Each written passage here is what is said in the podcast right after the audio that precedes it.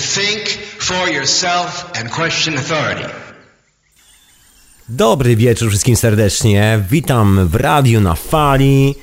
W piękny sobotni wieczór w hiperprzestrzeni.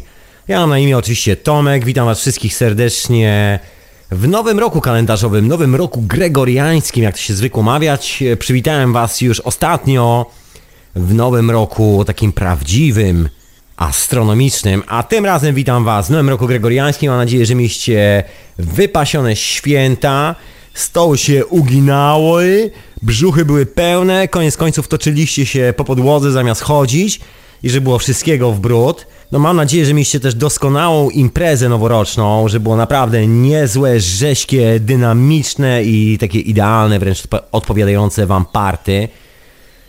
Ach, ten nowy rok, proszę państwa, ja muszę się troszeczkę rozgadać dzisiaj o tej długiej przerwie, w ogóle zasiadłem przed tym mikrofonem i tak w ogóle jakbym tu pół wieczności nie był. No to może zacznę po prostu po ludzku zwyczajnie, bo nowy rok kalendarzowy, czas najwyższy pozdrowić mecenasów i to wszystkich mecenasów, kochani, także pozdrawiam was bardzo serdecznie za poprzedni rok, za to, że wspieraliście Radio na Fali przez cały poprzedni rok.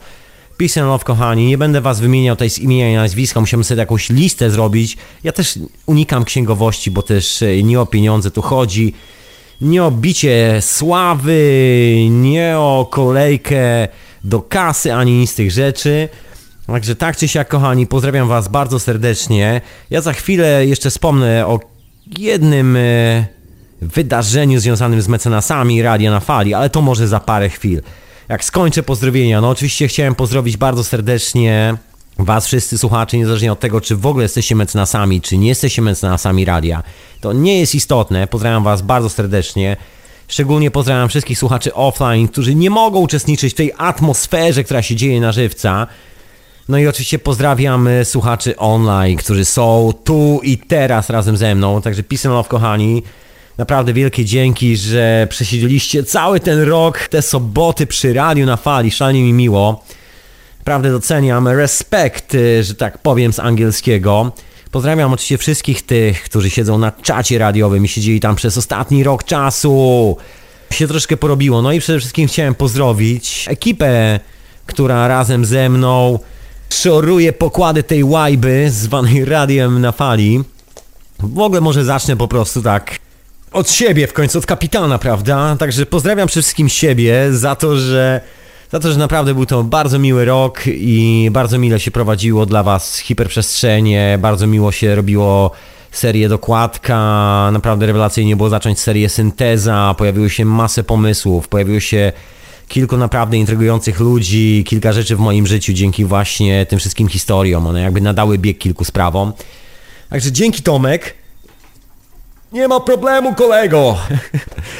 Dziękuję bardzo serdecznie Grzegorzowi, w ogóle pozdrawiam bardzo serdecznie w tym nowym roku. Grzegorz dołączył nie tak dawno na pokład statku w postaci serii podcastów Czas Snu, także zapraszam was bardzo serdecznie, żebyście tam sobie wpadli, jeżeli nie wiecie o co chodzi. Czas Snu to są sny Grzegorza. I on je nagrywa. Eleganckie tam później montujemy i wrzucamy. Także są senne opowieści. Zapraszam serdecznie, po prostu posłuchajcie sobie sami. Dzisiaj będą kolejne 3 epizody podczas wieczorowej pory. Także zróbcie sobie kawkę, żebyście, że tak powiem, dotrwali do późnego wieczora, kiedy się skończy hiperprzestrzeń i zacznie się pierwsza w tym kalendarzowym roku wieczorowa pora. Także pozdrawiam Grzegorza, pozdrawiam Pichonta bardzo serdecznie i pozdrawiam nowego psa Pichonta. No razem wyglądają rewelacyjnie. Toż się dobrali chłopaki. To oczywiście zapraszam was wszystkich do Pichontarium. Na stronę Pichonta, pichontarium.com. Na Pichontarium w Radiu na Fali to jest dokładnie ten sam content. Możecie też postawić Pichontowi kawkę u niego normalnie na blogu, także nie ma problemu. Nie tylko Radio na Fali jest zacną inicjatywą, której możecie przyświecać, wspierać i tak dalej. Pichontarium też, absolutnie. Pozdrawiam oczywiście Edwarda, który też w tym roku dołączył do załogi statku, dołączył z podróżniczą audycją, etykietą zastępczą, z którą to jeździ, zwiedza świat i przywozi różne rzeczy z tego świata. O tym, tak jak mówiłem, za parę sekund. No i pozdrawiam oczywiście Michała, który od początku się buja na pokładzie, teraz co prawda już jako content absolutnie zewnętrzny, Niemniej dalej się buja na pokładzie statku, także pozdrawiam całą załogę Radia na Fali w tym nowym roku i życzę naprawdę udanego, świetnego nowego roku, kochani. Trzymajcie się, no i pozdrawiam tajemniczą postać, Mr. K.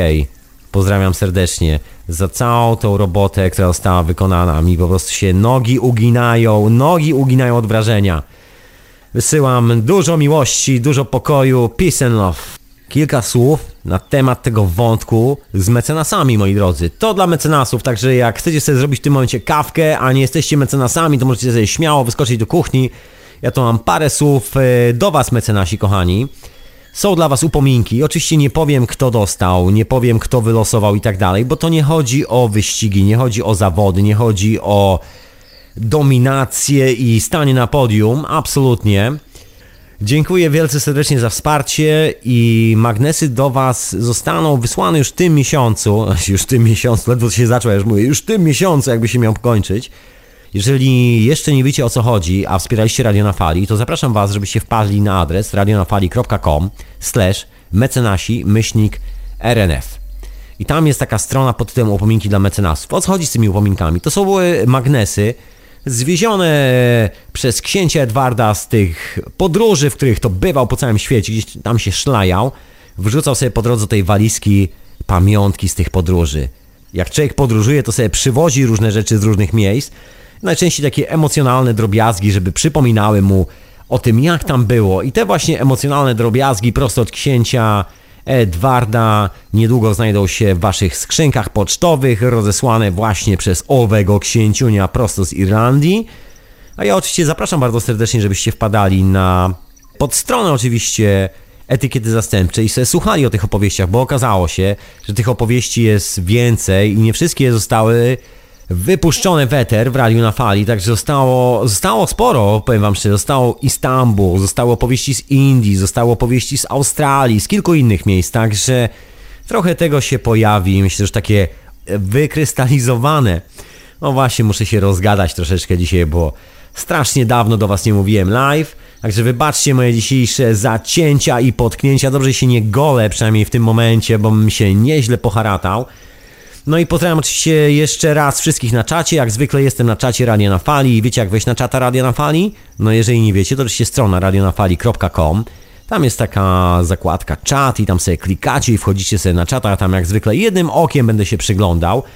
No i właśnie, po tych podziękowań nie dosyć jeszcze oczywiście, bo chciałem bardzo serdecznie podziękować wszystkim tym z was, którzy pomagaliście Radiu na Fali, w ogóle tak, że tak powiem, ścichacza, nie rzucając się w oczy, prosząc o dyskrecję i takie tam. Także dzięki wielkie, kochani. Peace and love. No i oczywiście chciałem podziękować Tomkowi Grubie i Basi za materiały z Konwentu Wiedzy Alternatywnej, za to, że to się elegancko, fajnie skleiło i te materiały lądują w Radiu na Fali. Ja przy okazji was oczywiście zapraszam bardzo serdecznie na kolejny konwent, który się wydarzy dokładnie 7-8 lutego w tym roku, 2015, w Gdańsku, ale o tym będzie jeszcze troszeczkę. Ja tu zamierzam ściągnąć Tomka, żeby sam o tym opowiedział i żeby was zachęcił do wyprawy do Trójmiasta. Nie wiem, czy właściwie trzeba kogokolwiek zachęcać. Impreza jest naprawdę rzeźka, owocowa i świeża, także no, kochani, bilet w zęby i wyprawa do Gdańska, jeżeli oczywiście macie taką możliwość, będziecie mieli taką możliwość na początku lutego, 7-8 luty, jakoś tak. Weekendowa historia, także jeżeli jesteście po drodze, zgarniajcie na tą imprezę. I chyba czas najwyższy, żebym powoli przeszedł do dzisiejszego tematu, który jest kontynuacją opowieści sprzed tygodnia. No tak postanowiłem przyjrzeć się troszeczkę od drugiej strony historii okultyzmu. Może nie tyle historii okultyzmu, ta historia okultyzmu to właściwie jest historią alchemii, historią starożytnych wierzeń, historią w ogóle wiedzy przede wszystkim, takiej oryginalnej, niesprasowanej przez żadne religie i dogmaty teologiczne. Chciałem się przyjrzeć raczej w takim aktualnym kontekście, ile z tego zostało do dzisiaj, jak to jest wykorzystywane. Ta wiedza cały czas funkcjonuje. Domeną wiedzy jest to, że działa, że jest to informacja, która jest sprawdzalna, że jest to informacja, za pomocą której można coś wybudować, coś zburzyć, coś zrobić. Potwierdzalna eksperymentalnie, jakby powiedział naukowiec. No i taką właśnie historią jest okultyzm, o którym będę tutaj dzisiaj dalej ciągnął troszeczkę. I o tym, jak to działa. No i dzisiaj chciałem wskoczyć na taki wątek, który jest, myślę, bardzo istotny dla naszego stulecia, właściwie już kolejnego stulecia, poprzedniego i tego, które właśnie się zaczyna. Nie wiem, czy się zaczyna, bo jest 2015, to już się zaczął jakiś czas temu, no ale generalnie chodzi o propagandę, ponieważ ostatnie czasy w historii cywilizacji, która nas otacza, no to są czasy, co by tu nie mówić, propagandy. Także dzisiaj chciałem od tej strony rzucić na to wszystko okiem, no bo za czym podąża nasza uwaga? Właśnie, za czym podąża nasza uwaga i co z tym wspólnego ma propaganda? Także dokładnie ten temat dzisiaj. Mam oczywiście sporo muzy, no bo to początek roku.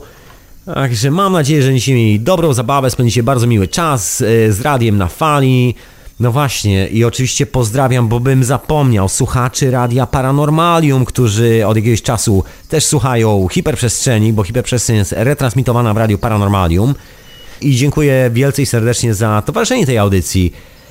I zaczynamy tą całą opowieść, moi drodzy, a jak zwykle, zanim zacznę tą opowieść, to zacznę od jakiejś muzy.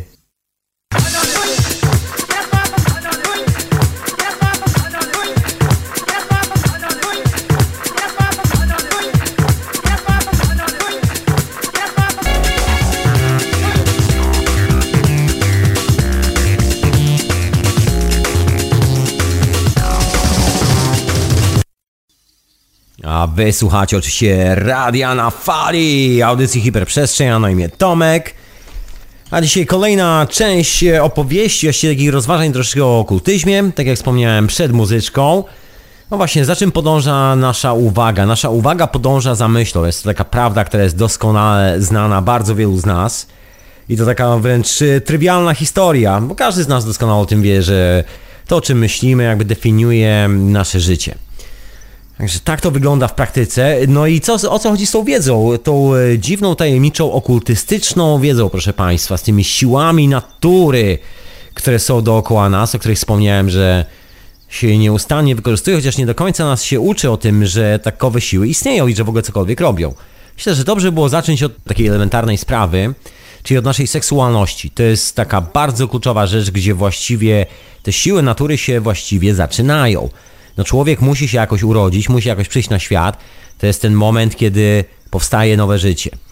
No i ta seksualność ma to do siebie, jakby ten akt seksualny, w ogóle te momenty, cała jakby historia związana z tym dookoła, że pojawia się bardzo dużo energii w nas.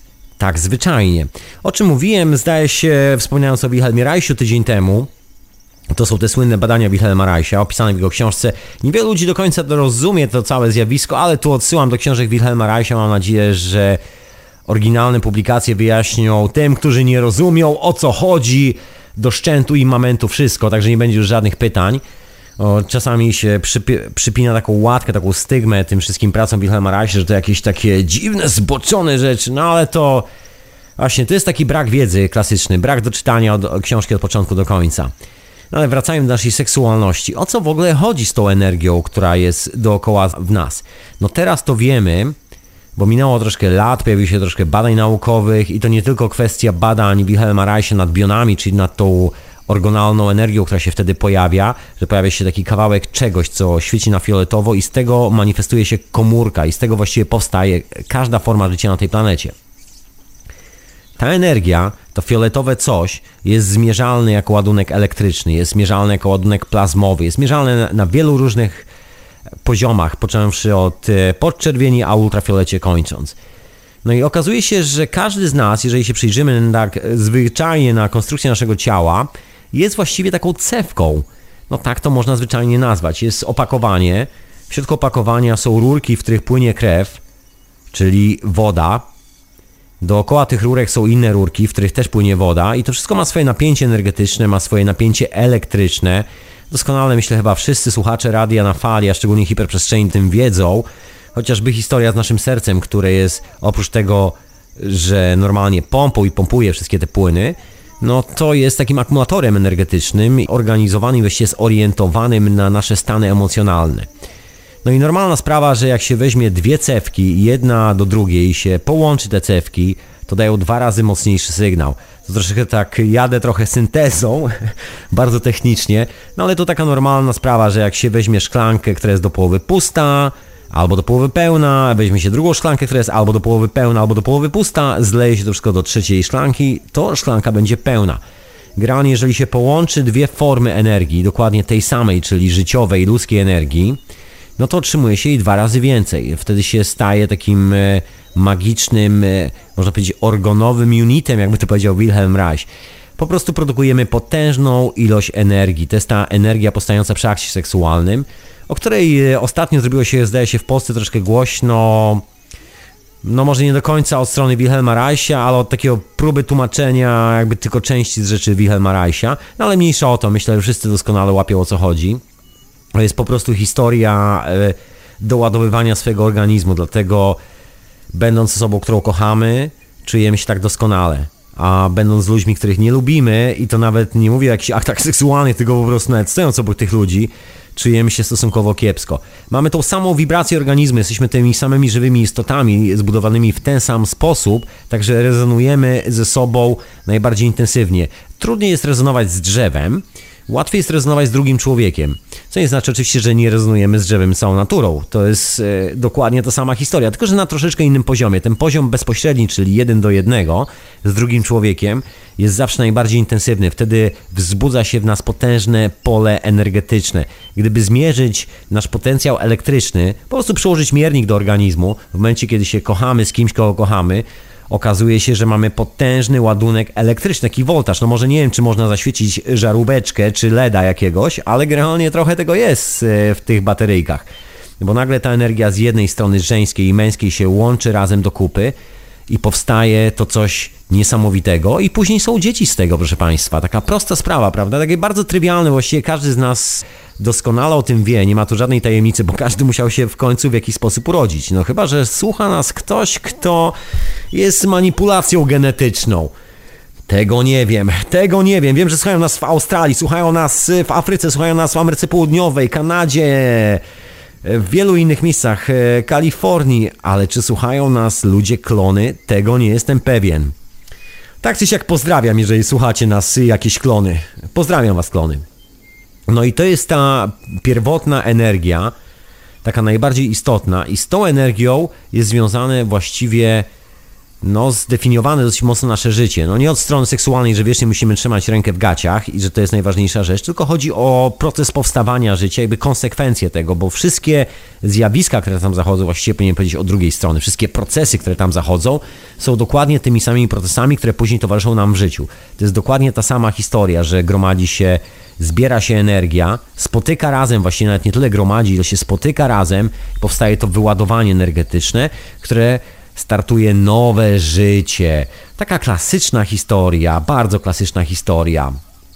Się nic nie zmieniło od tysięcy lat. No i dlatego wszystkie te monoteistyczne, dualistyczne sekty, które nam wpajają, że powinniśmy roztrzaskać sobie kolano o jakąś posadzkę katedry, albo powinniśmy roztrzaskać sobie kolana w drodze do Mekki, albo czoło o tą ścianę, która się tam już sypie gdzieś tam w Jerozolimie i wypłakać się w tą ścianę, bazują dokładnie na kontroli przepływu tej energii w nas.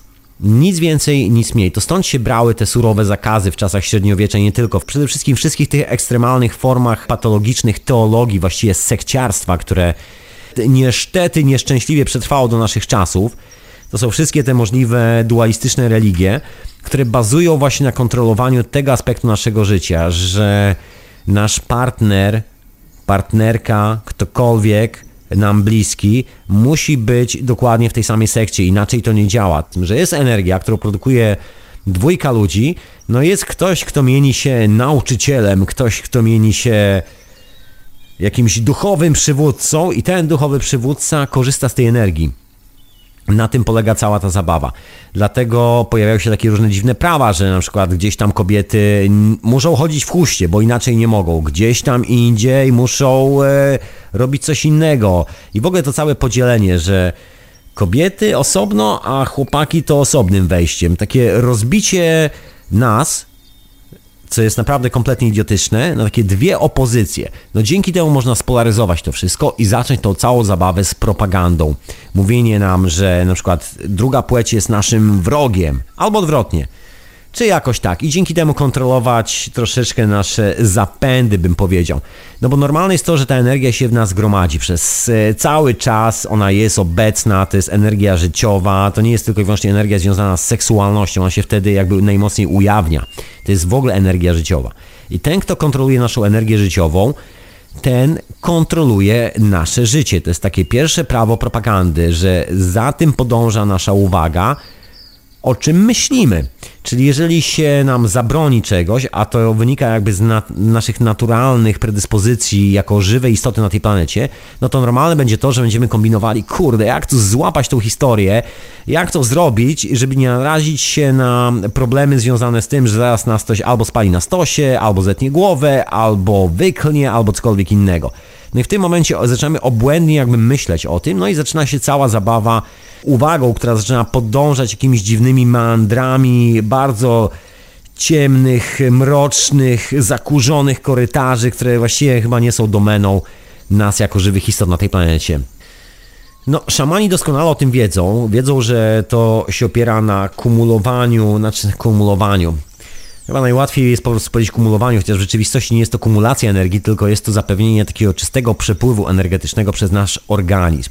To jest dokładnie tak jak z prądem elektrycznym. Jeżeli ktoś nas trzyma za rękę i tego kogoś, ktoś jeszcze, tworzymy taki łańcuszek ludzi połączonych za ręce i pierwszy złapie kabel z prądem elektrycznym, to tych w środku nic nie kopnie, tylko tego ostatniego, który jest uziemiony.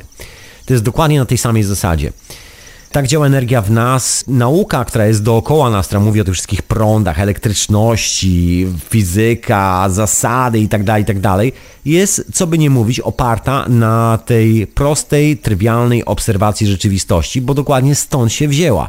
Teraz jest troszkę odłączona i ona teraz udaje coś innego, coś niby mądrzejszego, coś niby kosmicznego itd., ale to są dokładnie te same energie, te same moce i te same mechanizmy działania. O czym wielu ludzi doskonale wie. No, wiedzieli o tym alchemicy, wiedzieli przede wszystkim o tym wszyscy ci, którzy tworzyli wszelkie te patologiczne sekty, które doprowadziły do wszystkich tych dziwnych wojen na świecie, że jeden wyżyna drugiego tylko dlatego, że chłopaki wierzą w coś zupełnie odmiennego. No właśnie, tak zacząłem o tej religii. To są historie z symbolami, o których wspomniałem ostatnim razem w hiperprzestrzeni.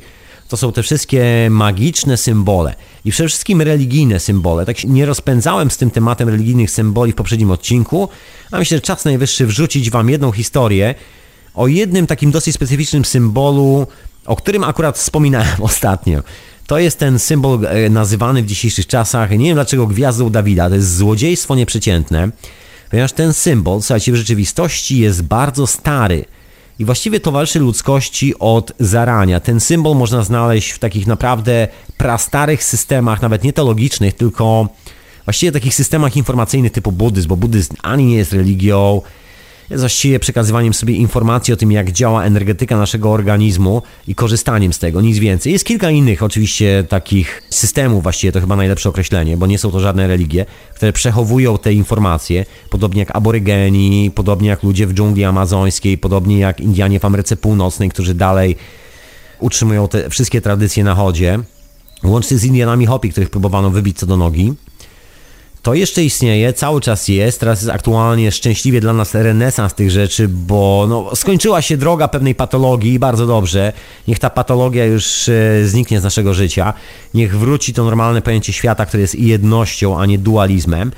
No i wracając do tego symbolu bardzo starego, czyli dwóch piramid, które nachodzą na siebie, tworzą coś w rodzaju gwiazdy o 6 wystających czubkach, najczęściej w kółku, to nie przez przypadek.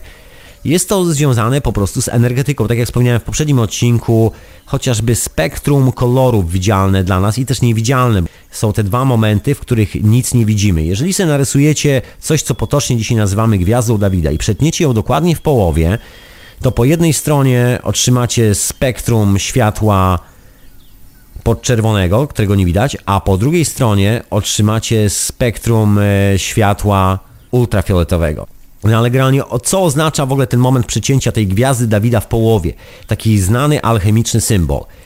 No oznacza dokładnie tyle, że to są te momenty przejścia, gdzie energia transformuje, zamienia się w coś innego, Znaczy dalej jest energią, ale przechodzi w coś innego, następnie transformuje ponownie i przechodzi jeszcze raz. To jest trochę jak rzeka, która sobie spływa z gór. Generalnie robi swój zakręt, natlenia się, dotlenia, jest zdrowa i sobie płynie dalej. Taki po prostu nieustanny obieg energetyczny.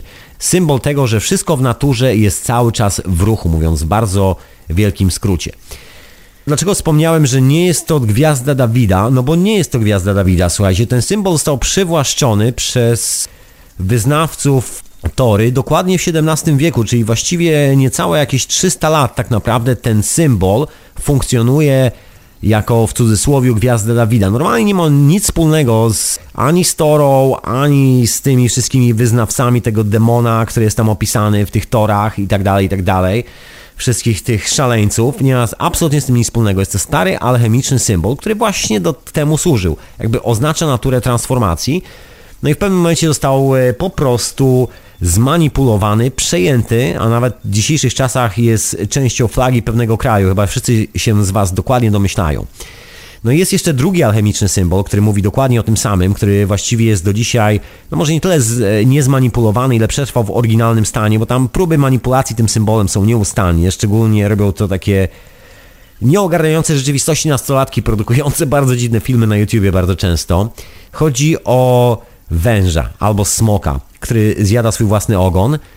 To jest pierwsza rzecz. A drugi symbol, który jest właściwie tym esencjonalnym symbolem, to są dwa węże, z których po prostu dwa zjadają się nawzajem. Jeden zjada ogon drugiego i odwrotnie. Wyobraźcie sobie na okręgu, dookoła którego jest owa gwiazda, w cudzysłowie Dawida. Właściwie to się powinno mówić gwiazda przeznaczenia albo gwiazda alchemików, albo jakoś tak. Że są dwa węże. I one zawsze mają głowy dokładnie po przeciwnych stronach. Jeżeli spojrzycie na zegarek, to właściwie to chyba było najlepsze wytłumaczenie. Alchemiczny zegarek zamiast na tarczy, tam gdzie aktualnie jest numer 9, powinien mieć 12. Czyli powinien być obrócony o 45 stopni. I wtedy wszystko by się zgadzało, tak jak równik w poprzek planety. I wtedy wszystko zaczyna działać. To jest taki pierwszy element tej wiedzy, który jest związany z symboliką. No ta symbolika, tak jak wspomniałem, w poprzednim odcinku jest związana z kwestiami konstrukcyjnymi.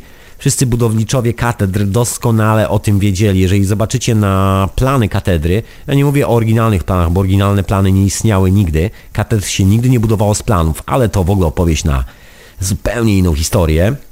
Posługiwano się tymi specyficznymi proporcjami, złotym podziałem, tym co nazywamy właściwie złotą geometrią. Niektórzy mówią też święta geometria i tak dalej, i tak dalej. Myślę, że wszyscy sobie zdajemy z tego sprawę. I jest to taki kluczowy symbol właśnie dla owej złotej geometrii, tej najstarszej tradycji matematycznej, najstarszej tradycji, jeżeli chodzi o jakąkolwiek wiedzę, którą posiadamy jako istoty ludzkie żyjące na tej planecie, którą sobie przekazujemy z pokolenia na pokolenie.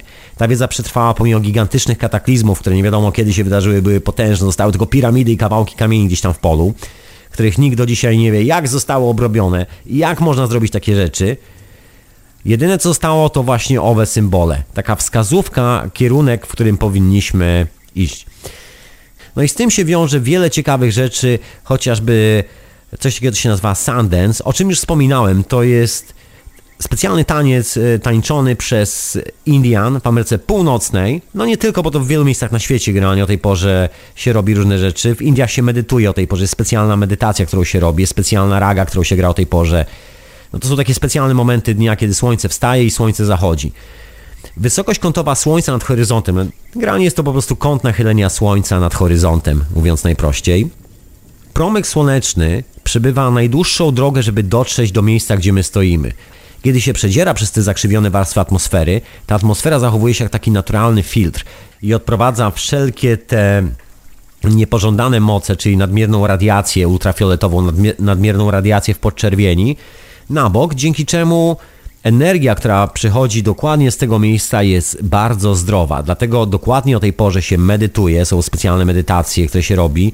Dlatego o tej porze się wykonuje specjalny taniec słońca i tak dalej, i tak dalej. To jest ten moment, kiedy dostajemy taką potężną dawkę tej kosmicznej energii, z której jesteśmy zbudowani. Jeżeli sobie spojrzycie na gwiazdę Dawida i sobie wyliczycie te wszystkie kąty z owej gwiazdki, to zrozumiecie, że dokładnie mowa jest o tych samych proporcjach, mowa jest dokładnie o tych samych momentach dnia, bo jeżeli według tego wzoru rozrysujemy sobie położenie słońca na niebie, otrzymujemy dokładnie te wszystkie wartości energetyczne. No nam się o tych wartościach energetycznych nie mówi, no z prostych przyczyn. No jest to kwestia propagandy, jakby odcięło się nas od korzeni tej wiedzy i odcina się nas, no myślę, że dosyć skutecznie na co dzień, proponując durnowate hollywoodzkie filmy i tego typu rzeczy, w których tkwimy po uszy i czasami jest nawet problem, żeby porozmawiać ze sobą, nie powołując się na jakikolwiek film, bo się okazuje, że jedyna wiedza, którą mamy o życiu, to jest wiedza wynikająca z oglądania jakiegoś hollywoodzkiego shitu. Anyway, czasami fajny, czasami nie wiem, ja nie oglądam, także to stanę troszkę z boku tej całej sytuacji. Wrócę jeszcze na moment do tego słońca. Chodzi o dokładnie to samo zjawisko, które zaobserwował słynny Goethe, o którym często ostatnio mówię, podczas obserwacji tego, jak się załamuje światło w pryzmacie. To są dokładnie te kolory, to jest dokładnie ta energia, to są te siły naturalne, które są połączone z naszą seksualnością, z naszą w ogóle taką pełną energetyką funkcjonowania dookoła. To są te magiczne liczby 3, 6, 9. To jest ta tajemnicza proporcja w oryginalnej muzyce, która została jeszcze zapisana przez Platona, która też się opiera na 3, 6, 9.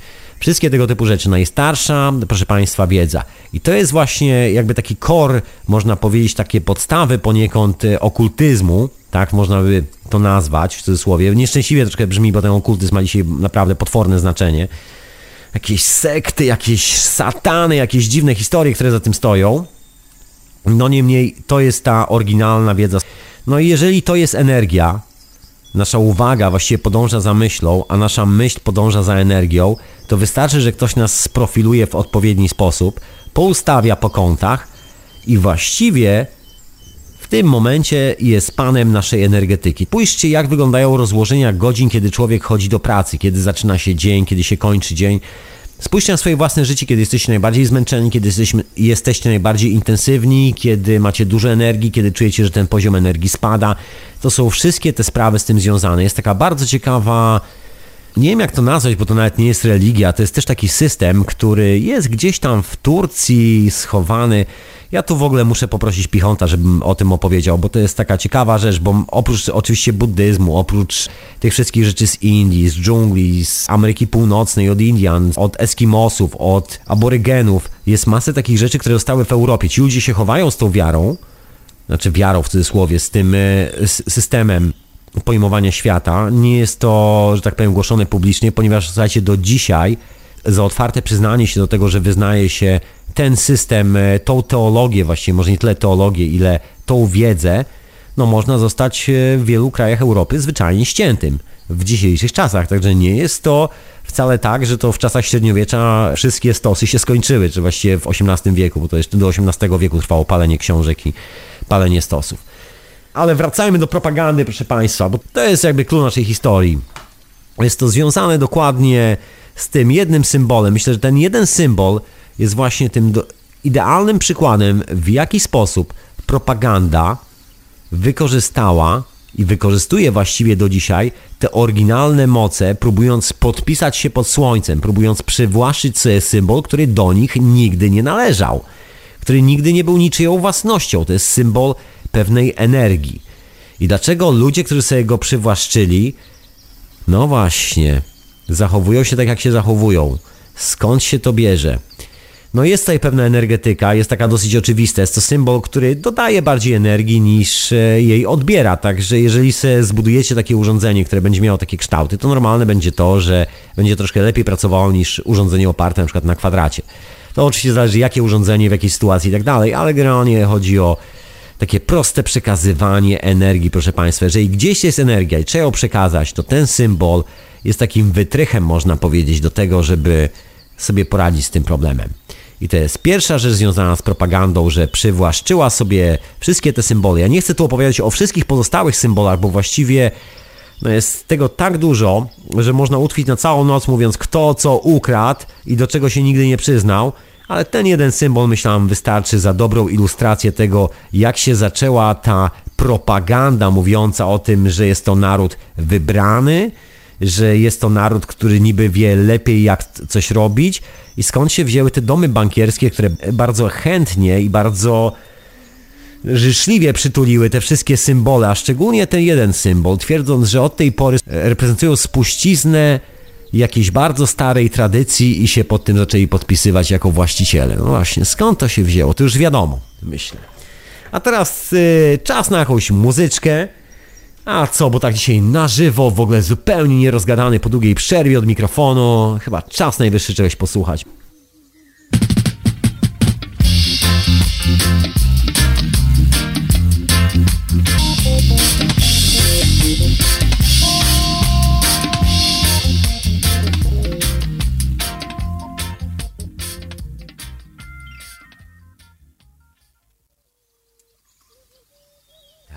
Dam, wysłać oczywiście hiperprzestrzenia, na imię Tomek. Właśnie możecie zadzwonić, bo się Skype do radia, radionafali.com. Także jeżeli macie jakieś informacje na temat różnych tajemniczych symboli i chcecie się tym podzielić, śmiało zapraszam bardzo serdecznie. No a dzisiaj właśnie o tym dziwnym obliczu okultyzmu, się tym bardzo praktycznym obliczu okultyzmu, dosyć okrutnym dla nas, no nazywa się to propagandą, chociaż w dzisiejszych czasach używa się słowa marketing, public relation, tego typu historie. Ale dokładnie jest to propaganda, jest to próba manipulacji naszą intencją, naszą energią, w końcu naszą wolą, dzięki czemu robimy różne dziwne rzeczy, świat wygląda tak jak wygląda, czasami robimy dużo, oczywiście się zastanawiamy, czy to naprawdę się dzieje, czy ja naprawdę zwariowałem, czy świat zwariował.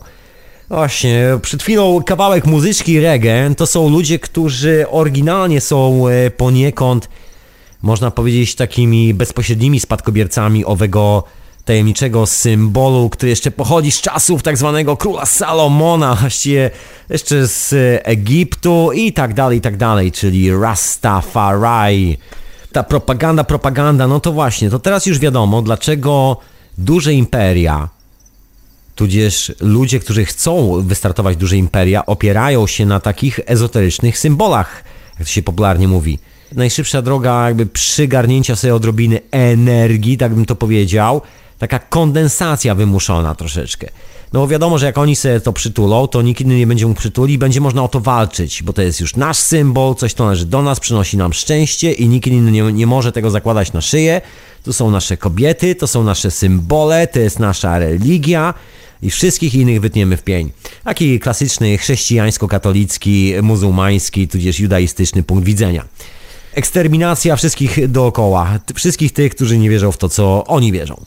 Taka klasyczna historia związana z tymi wszystkimi dualistycznymi teologiami, które nie uznają jedności na świecie, ponieważ jedność na świecie, jedność nas wszystkich i to, że jesteśmy jednym i tym samym, spowodowałaby upadek tej teologii, spowodowałaby upadek każdego państwa i każdej ideologii, dosłownie każdej, bo w tym momencie nie ma różnic, trzeba współpracować, a nie rywalizować.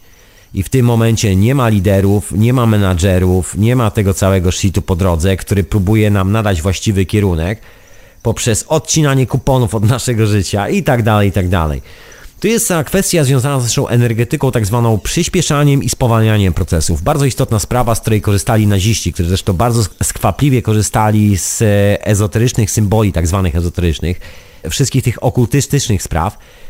Słuchajcie, jeżeli śledzicie sobie nawet relaksacyjnie czasami jakieś prezentacje mówiące o czasach nazizmu, o tych potwornych czasach i potwornych ludziach, zauważyliście, jak wiele tam jest okultyzmu, jak często to się przeplata z tymi wszystkimi życiorysami tych firerów, tych wszystkich generałów itd., itd. Wszystkie te organizacje typu Tule, wszystkie te dziwne stowarzyszenia, które stamtąd się brały, bardzo dziwna symbolika, oparta na starych, bardzo starych, pradawnych symbolach, chociażby swastyce. To kolejna próba zawłaszczenia sobie symboliki. Jedni sobie zawłaszczyli gwiazdę, mówiąc, że jest gwiazdą Dawida, a drudzy sobie zawłaszczyli swastykę, twierdząc, że to jest symbol nowej rasy panów. Dokładnie w ten sam sposób to wygląda. No inni se ładują dużego ptaka na fladze, żeby twierdzić, że oni są już tacy odlotowi i że oni widzą cały świat z góry i generalnie strają już na wszystko. Słuchajcie, też działa, też świetne logo. Ptaki są wykorzystywane w teologiach właściwie indiańskich, tych wszystkich pradawnych jako taki łącznik z kosmosem, taki łącznik z innym wymiarem. No nie przez przypadek się bierze na flagach, prawda? Ale wracając do tej kondensacji, do przepływu energii, bo to jest dosyć istotna sprawa.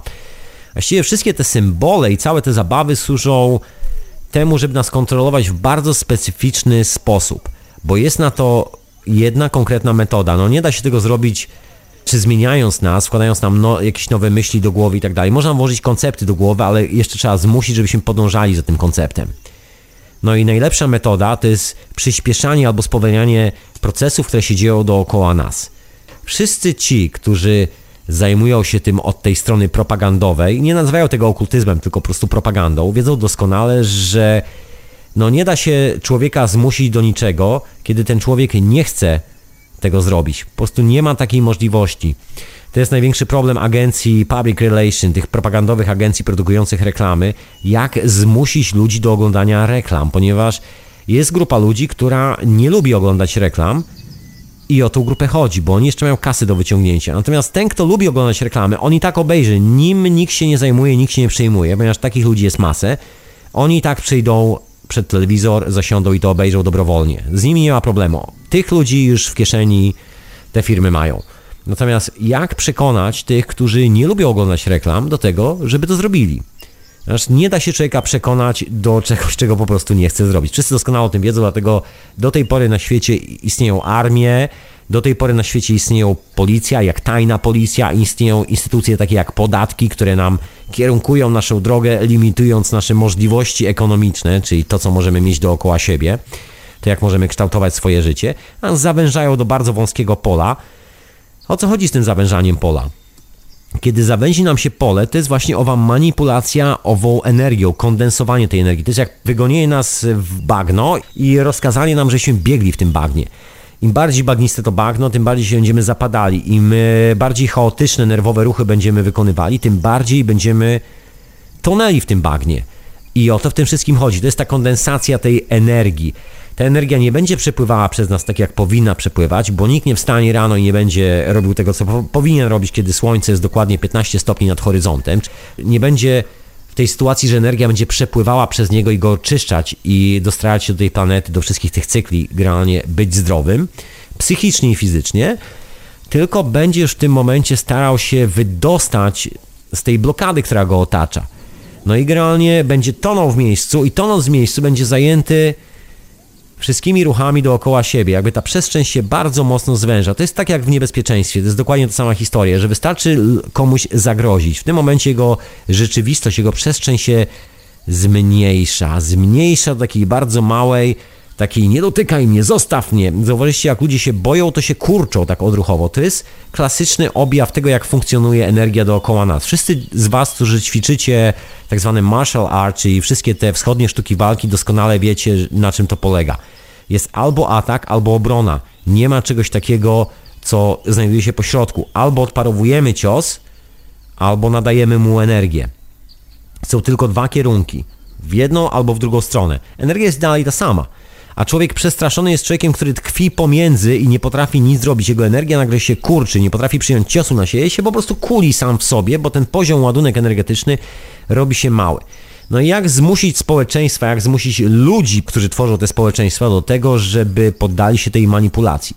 To jest dokładnie ta sama historia wynikająca de facto z tej starożytnej wiedzy tak zwanej okultystycznej, czyli trzeba ich nastraszyć i to bardzo solidnie, w taki sposób, żeby stać się panami części procesów, które są dookoła tych ludzi. Czyli jeżeli ktoś jest właścicielem procesów ekonomicznych dookoła nas, to po prostu posiada tą władzę. Może przyspieszać albo spowalniać ten proces. Przyspieszanie procesu pozwala nas wybić z rytmu, także zaczynamy nagle gdzieś gonić, nasza przestrzeń się robi taka, nie może się nadbudować w pewnym momencie, no dzieją się dziwne rzeczy, po prostu biegniemy, nie wiemy po co, ale po prostu biegniemy i w tym momencie następuje kondensacja, czyli wrzucenie nas w to błoto, zablokowanie tego ruchu i w tym momencie zaczynają się strachy. I to takie dosyć poważne. To są wszystkie te sprawy związane z wojnami na świecie. To są przede wszystkim sprawy związane z takim codziennym życiem tego, co się stanie, kiedy nie wstaniemy i nie pójdziemy do pracy, nie zapłacimy rachunków. To jest taki po prostu zwyczajny, egzystencjalny strach o to, co mamy nad głową, o to, co się z tym wszystkim będzie działo. A jak jeszcze mamy jakichś bliskich, którzy od nas zależą, jeżeli ktoś z was ma dzieci, to myślę, doskonale sobie zdaje z tego sprawę, że co będzie w tej sytuacji, kiedy ja wysiądę, pomimo tego, że ten system jest patologiczny, ale okej, no nie mogę wysiąść z tego systemu, bo tu mam dziecko, które chce coś zjeść, prawda? No i w ten sposób się nas troszeczkę przyblokowuje, nawet nie troszeczkę, tylko dosyć konkretnie przyblokowuje. O co chodzi z tym przyspieszaniem procesu? Przyspieszanie procesu to jest rozpraszanie energii, czyli generalnie duża ilość bodźców. To wszystko się odbywa na poziomie energetycznym. Co prawda nikt w dzisiejszych czasach nie używa alchemicznych nazw, czyli nikt nie mówi okultyzm, rozpraszanie energii itd., itd. Może niewielu ludzi.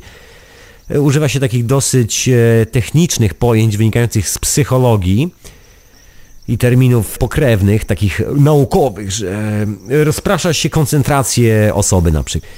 Także to przyspieszanie polega na tym, żeby nas zostawić w pewnej próżni, właściwie wybudować dookoła nas próżnię, gdzie cała energia, którą mamy, się rozprasza, gdzie, nie wiem, możemy nabyć dużo różnych rzeczy. Myślę, że chińskie produkty tutaj spełniają świetnie rolę. Jest masa rzeczy, za którymi podążamy, bo gdzieś tam zobaczyliśmy, że powinniśmy to mieć i to rozprasza naszą energię. Także jedną nogą po prostu ciągle biegniemy. Ciągle jesteśmy w takim miejscu, gdzie wszystko jest rozproszone, gdzie nie jesteśmy skoncentrowani na niczym, gdzie tu jeden film, tu jakieś coś, tu coś, tam, tu coś, tam, tam coś, tam, wszędzie gdzieś tu praca, tu życie, tu coś, tam. Właściwie nawet nie mamy czasu, żeby usiąść się zastanowić nad samym sobą, nad tym, kim jesteśmy i co robimy. I to wystarczy, ten moment, żeby nas przytrzymać w tym momencie rozproszenia, żebyśmy zaakceptowali ten moment rozproszenia jako naszą integralną część osobowości, jako ogólnie panującą rzeczywistością, i że tak właśnie jest, i że zawsze tak było, i że zawsze tak będzie, to w tym momencie nam się przycina to rozproszenie energii, wrzuca nas się w to bagno, zwalnia się to tempo, odcina się te możliwości, no i w tym momencie zostajemy z takim potężnym ładunkiem energetycznym, który nie może przez nas normalnie przepłynąć, bo nie ma gdzie się rozproszyć. Nie dość, że go wcześniej za bardzo nie było, także nie mogliśmy go za bardzo zgromadzić w sobie, nie mamy tego normalnego ładunku, bo ilekroć mieliśmy jakiś normalny poziom energetyczny, to on zawsze ulegał rozproszeniu na te wszystkie rzeczy dookoła, zawsze na przyspieszaniu procesu. To jest przyspieszanie tego wszystkiego. To jak wziąć wodę i po prostu tak chlusnąć tą wodą konkretnie, ta woda rozmyje ten kawałek piasku, na który to chluśniemy, prawda? To jest właśnie to przyspieszanie tych procesów. A kiedy zwolnimy, to jest tak jakbyśmy wylali, nie wiem, tam klej taki albo gęsty olej, który będzie łapał te ziarenka piasku i sklejał do siebie, tworzył taką kleistą maść na plaży. To jest dokładnie drugi proces, który nam się kontroluje. I najlepsza opcja i najbardziej wydajna, o czym no i psychologowie i wszyscy znawcy okultyzmu doskonale wiedzą, to jest manipulacja energią pomiędzy tymi dwoma stanami, że z jednej strony trzeba nas rozpędzić, żebyśmy już nie mieli za dużo własnej energii, żeby nas nie mogła podtrzymywać przy życiu, kiedy nagle się okaże, że jesteśmy zablokowani, jesteśmy, mówiąc dosadnie, bezradni wobec tych wszystkich sił sprawczych, które panują dookoła nas. Stąd się biorą wszystkie te zabawy wygranych i przegranych. No pierwszymi kolesiami, którzy zepsuli ponoć oficjalnie cywilizację, no ja twierdzę, mam taką swoją koncepcję, którą jeszcze zamierzam posprawdzać, że to się trochę wcześniej wydarzyło, ale to kwestia eksperymentów naukowych i kilku innych rzeczy. Jeżeli to się potwierdzi, to wam ją opowiem, a jeżeli nie, to i tak wam opowiem, ale bardziej jako teorię, która się nie potwierdziła. Być może kiedyś się potwierdzi, a może nigdy. Oficjalnie się uznaje, że to od Greków. Dlaczego od Greków? Ponieważ tam po raz pierwszy pojawiły się zabawy wygranych i przegranych, pojawiły się igrzyska, pojawiły się sytuacje, gdzie manipuluje się energią tłumu za pomocą sportu. To jest ten właśnie przepływ energii, spowalnianie i przyspieszanie, tak żebyśmy nie mogli być jednością. Czyli żyjemy w takiej, no iluzji, to dużo mówić, w braku balansu i że mamy taką iluzję jakby władzy nad tym całym światem. No i stąd się bierze kolejny etap, który bardzo pomaga jakby zamknąć te dwa bardzo ważne czynniki w kupie, bo to wszystko musi być sklejone na tej alchemicznej zasadzie, tak jak jest trójkąt, to ten trójkąt musi mieć trzeci czubek, który to wszystko skleja, bo te dwie energie, poza tym, że to są właściwie takie punkty, w których się manifestuje energia, która albo umyka z nas, albo my nie potrafimy jej przerobić, ona w nas się nawarstwia i w pewnym momencie nas rozsadza od wewnątrz. No jest punkt, który to wszystko spina, tak żeby można było to kontrolować. No i tym punktem jest właśnie nasza iluzja władzy nad światem, iluzja tego, że kontrolujemy rzeczywistość, w której żyjemy, że nie ma właściwie procesu, który jest dziś poza nami, że wszystko mamy pod kontrolą. I stąd się bierze to pojęcie, że taki rzeczywisty okultyzm, alchemizm wydają się w dzisiejszych czasach czymś bardzo radykalnym, ponieważ zawierają jedną bardzo istotną cechę. Wymagają konsekwencji w działaniu. Ponieważ wszystkie te procesy są oparte i sklejone konsekwencją. To, że mamy te trzy czynniki. To, że się przyspiesza i zwalnia nasz poziom energetyczny. I oprócz tego buduje nam się taką rzeczywistość dookoła, w której się dzieją te wszystkie procesy energetyczne, mówiąc, że tak właśnie to wszystko działa, że tak to powinno wyglądać. I cała zabawa polega na konsekwencji, że trzeba to robić cały czas nieustannie, tylko wtedy ten proces jest w stanie zadziałać. No i stąd się właśnie bierze to, że traktujemy czasami, traktujemy niektóre systemy filozoficzne, niektóre systemy życiowe, takie jak buddyzm, wiele innych spraw, takich jak Indianie w dżungli, cokolwiek, można to wymieniać w nieskończoność. Traktujemy ich trochę jako wariatów, bo nam się wydaje, że oni są szaleni. A oni są tylko i wyłącznie konsekwentni w tym, żeby ta energia przepływała przez nich we właściwy sposób, żeby nigdzie nie tworzyły się zatory energetyczne, które spowodują wewnętrzne choroby, które spowodują szaleństwo, tudzież żeby nigdy nie wypływało więcej energii z człowieka, nie uciekało niż człowiek posiada, bo wtedy człowiek po prostu umiera. I też zaczyna chorować i też zaczynają się te dziwne rzeczy w naszym organizmie. Inwazji nowotworów, która aktualnie nastąpiła na świecie. To jest między innymi też konsekwencja tych przyspieszania i spowolniania tych procesów, tego, że one są tak rozregulowane względem naszego naturalnego cyklu. To jest właśnie to, czym się zajmuje propaganda, bo tylko w tym stanie, kiedy jesteśmy ekstremalnie rozregulowani, kiedy właściwie nie wiemy, gdzie jest góra, gdzie jest dół, gdzie są ręce, a gdzie nogi, a gdzie głowa, tylko wtedy ktoś może nam objawić coś w postaci jakiejś uniwersalnej prawdy i, że tak powiem, zrobić z nas wyznawców owej prawdy, spowodować, że pójdziemy tym tropem, który nam wskaże. I tak oto poszliśmy troszkę tym tropem w ciągu ostatnich 100 lat, za pomocą bardzo cwanych numerów, właśnie wymyślanych przez ludzi, którzy, no być może w dzisiejszych czasach nazywani byliby specjalistami od propagandy, specjalistami od manipulacji socjotechnicznej. Dawniej nazywało się to po prostu okultyzmem. Jest tylko część oczywiście tej wiedzy i ta część jest wykorzystywana w bardzo niecny i podły sposób po to, żeby ktoś musiał na kogoś nieustannie pracować. No do tego się to po prostu sprowadza. A tymczasem, moi drodzy, jakaś muzyczka, wysłuchać oczywiście Hiperprzestrzeni w Radiu na Fali, a dzisiaj tak sobie obrabiam temat okultyzmu od troszeczkę innej strony. Jakie on ma powiązania z tą propagandą, w której właściwie wszyscy dorastaliśmy, bo to się narodziło w latach 30. poprzedniego stulecia i towarzyszy nam do dzisiaj. Tak jest konstruowany cały ten świat. Muzyczka zatem.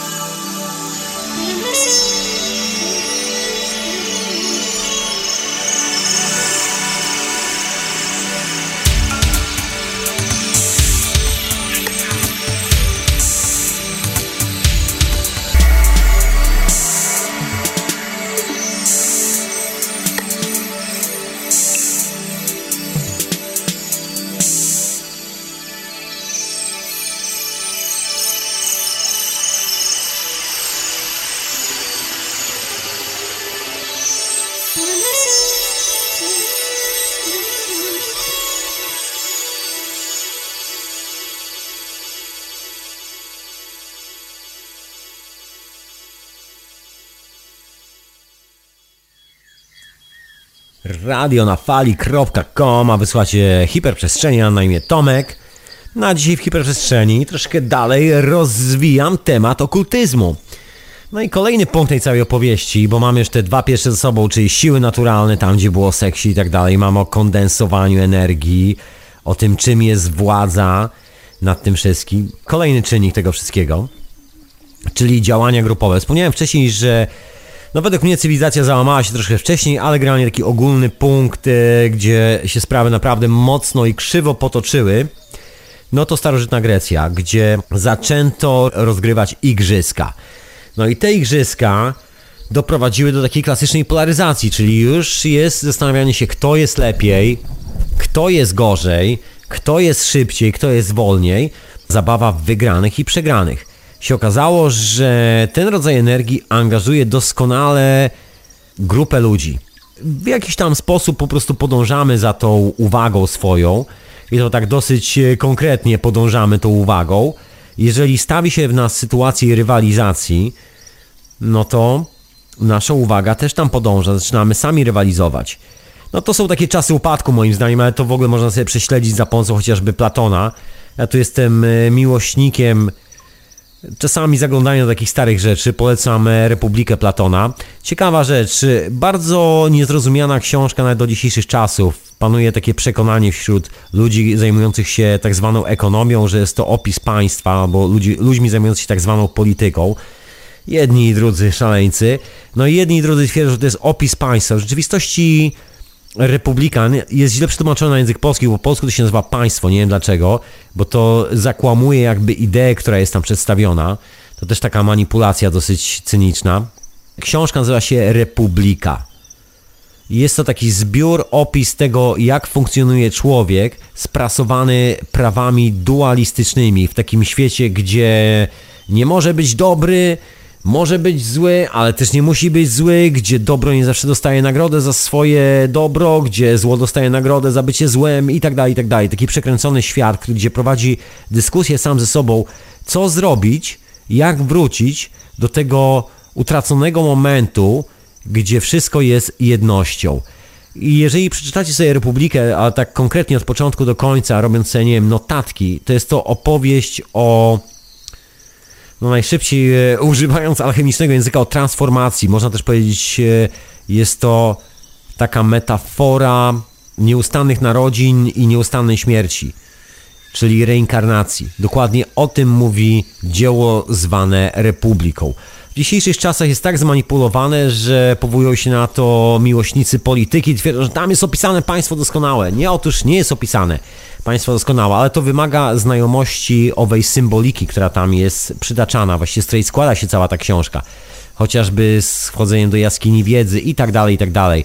Chociażby z oryginalnym znaczeniem słowa filozofia, czyli miłość do nauki, albo miłość właściwie do wizji i wiedzy wynikających z owych wizji.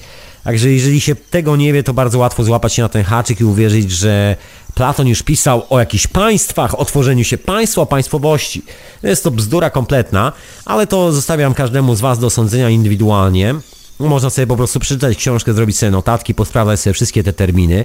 One dzisiaj są doskonale znane. Co prawda nie ma takiej książki pod tytułem Alchemiczna terminologia dla głupich, czy jakoś tak. I trzeba mocno się przeszperać przez te wszystkie znaczenia, przez te wszystkie symbole, co stało za tym wszystkim, skąd to się brało. Zajmuje to trochę czasu, ale polecam, bo wyprawa jest naprawdę niezła i wtedy się odkrywa prawdziwe znaczenie tej książki. Zresztą tam jest masę różnych rzeczy, ja tak się zastanawiałem dzisiaj, czy przypadkiem nie przygotować sobie paru cytatów, nie rzucać tutaj cytatami właśnie z Republiki Platona, jako takiego dzieła opisującego właśnie początek upadku cywilizacji, moment, kiedy ludzie uwierzyli w dualny świat, zaczęli przeczyć swoim własnym prawom, które stanowią samą swoją istotą na tej planecie. Ale jakoś tak się powstrzymałem, żeby unikać tych cytatów dzisiaj. Dzisiaj tak relaksacyjnie, pierwsza audycja w nowym roku, hiperprzestrzeń. I tak jest o okultyzmie, także i tak jest mrocznie, wystarczająco. No ale wracajmy do tych wszystkich rzeczy związanych z działaniami grupowymi. To jest owa manipulacja energią tłumu. Opowiadałem wam, mówiąc o historii propagandy, troszkę w poprzednich odcinkach, w którejś tam hiperprzestrzeni, nie pamiętam dokładnie, o tym eksperymencie robionym na Cambridge, jak to próbowano zachęcić studentów do tego, żeby wskakiwali do pewnego stowarzyszenia studenckiego, do którego właśnie nikt się nie kwapił skakiwać. Studenci w ogóle nie chcieli być członkami tych stowarzyszeń alfa, beta, teta, sreta. Jak zachęcić studentów, żeby zaczęli tworzyć takie spolaryzowane grupy, żeby zaczęła się pojawiać rywalizacja, jak w owej starożytnej Grecji, że jedno miasto wygrywa z drugim, że jedni wygrywają z trzecimi, tamci przegrywają i tak dalej, że zawsze jest przegrany. Zawsze jest ofiara, zawsze jest ktoś, kto ma mniej energii, jest na straconej pozycji. Nie ma współpracy, jest rywalizacja. Tak, żeby stworzyć te spolaryzowane grupy, trzeba było stworzyć bractwa, ale że nikt nie chciał się zapisywać do bractwa na początku stulecia. Tak to wyglądało w praktyce. No i trzeba było zmusić ludzi, tak, że wymyślono takie ćwiczenia sportowe. Ja zapraszam was do naprawdę tych starych odcinków hiperprzestrzenia, tu nie chcę ileś tam razy powtarzać pod rząd tej samej historii. Myślę, że frajdą będzie po prostu słyszenie jej od początku do końca w właściwym kontekście. No ale generalnie ten eksperyment został powtórzony w wielu miejscach. Takim spektakularnym miejscem, w którym ten eksperyment wykonano, była Rosja Sowiecka oraz Stany Zjednoczone oraz Trzecia Rzesza, w której ten eksperyment zadziałał najlepiej. Właściwie został najlepiej przeprowadzony, bo tam chyba mało pili i generalnie wszystko robiono z detalami według podręczników, według książek, według całego takiego bardzo sprytnego planu, jak manipulować ludzi. No i zabawa wygranych i przegranych, czyli trzeba stworzyć grupę przegranych na starcie, ale przegranych takich, którzy się urodzili już przegranymi, dzięki czemu ci, którzy rodzą się wybrani, w cudzysłowie rodzą się wybrani, będą od razu mieli poczucie siły i wyższości. I to będzie zawsze górowało, zawsze będzie dominowało w relacjach z jakimikolwiek innymi ludźmi dookoła. Często dzisiaj wykorzystywany mit to jest taki, że to Żydzi, to muzułmanie, to coś tam. No to jest dokładnie ta sama historia. Ktoś próbuje nam wpracować do głowy mit, że my jesteśmy wyżej od innej istoty ludzkiej. Niezależnie od tego, że to jest dokładnie ta sama istota, która ma te same dwie ręce, te same dwie nogi, ale tylko dlatego, że miejsce, w którym się wychowała, jest trochę inne niż nasze, już powoduje, że jest naszym wrogiem. To jest ta manipulacja, że elegancko się nami manipuluje, tworząc te grupy polaryzacji. I to właśnie wynika z takich klasycznych nauk okultystycznych, że wtedy się pojawia polaryzacja, kiedy się rozdzieli jedność. Wtedy następuje eksplozja, bo jedność tworzy implozję. Wszystko schodzi się do jednego, pokojowo. Jest naturalny przebieg energii, a kiedy się rozdzieli tę energię od siebie, to w tym momencie następuje taka wyrwa, luka energetyczna. I ten, kto jest w tej luce, ten, kto potrafi kontrolować, albo ten, komu właściwie tak naprawdę się wydaje, że kontroluje tę energię, przez jakiś czas może kontrolować dwie zwaśnione strony konfliktu. Proszę Państwa. Do tego się to sprowadza. I reklama, która dzisiaj nam towarzyszy, to wszystko, co oglądamy w telewizji, wszystko to, co nas spotyka w komercyjnych rozgłośniach radiowych, często w wielu miejscach, które są z definicji niby niekomercyjne, bazuje dokładnie na tym samym odwoływaniu się do tak zwanych najniższych instynktów. Dlaczego mówi się, że to są najniższe instynkty? Tu przypomnę Wam jeszcze jeden bardzo znany chyba w Polsce symbol religijny, symbol krzyża. Ten symbol reprezentuje dwa kierunki podążania energii. Dwa worteksy energetyczne, jeden idzie z góry na dół, a drugi idzie poziomo, na płasko.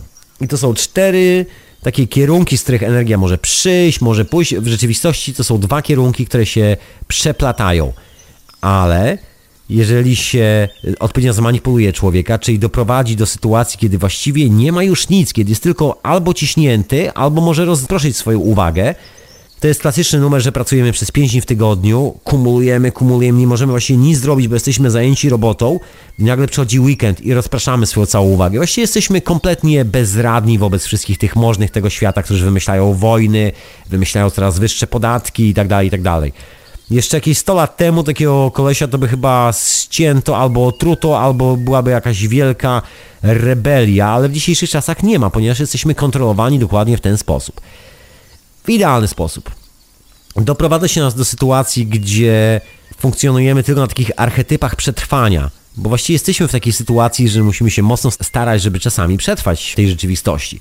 No i reklama i wszystkie te historie, które są dookoła nas, przede wszystkim głównie polityka i cała ta manipulacja socjotechniczna opiera się dokładnie na manipulacji owymi najniższymi instynktami, czyli instynktem przetrwania.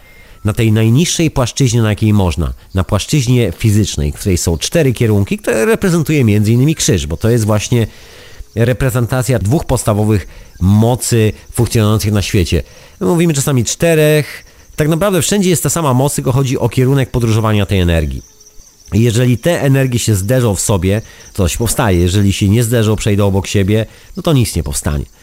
Naprawdę banalnie proste historie. Można sobie to sprawdzić, badając, nie wiem, prąd elektryczny, lutujące kable, robiąc takie konstrukcje z piasku na plaży, wlewając tam wodę i patrząc, jak się będzie zachowała woda, kiedy wybudujemy coś, co ma formę krzyża. Dokładnie tak samo przebiega każda forma energii, która jest w nas. Tak samo jak w rzeczywistości na zewnątrz, tak samo w nas, bo jesteśmy dokładnie częścią tej rzeczywistości.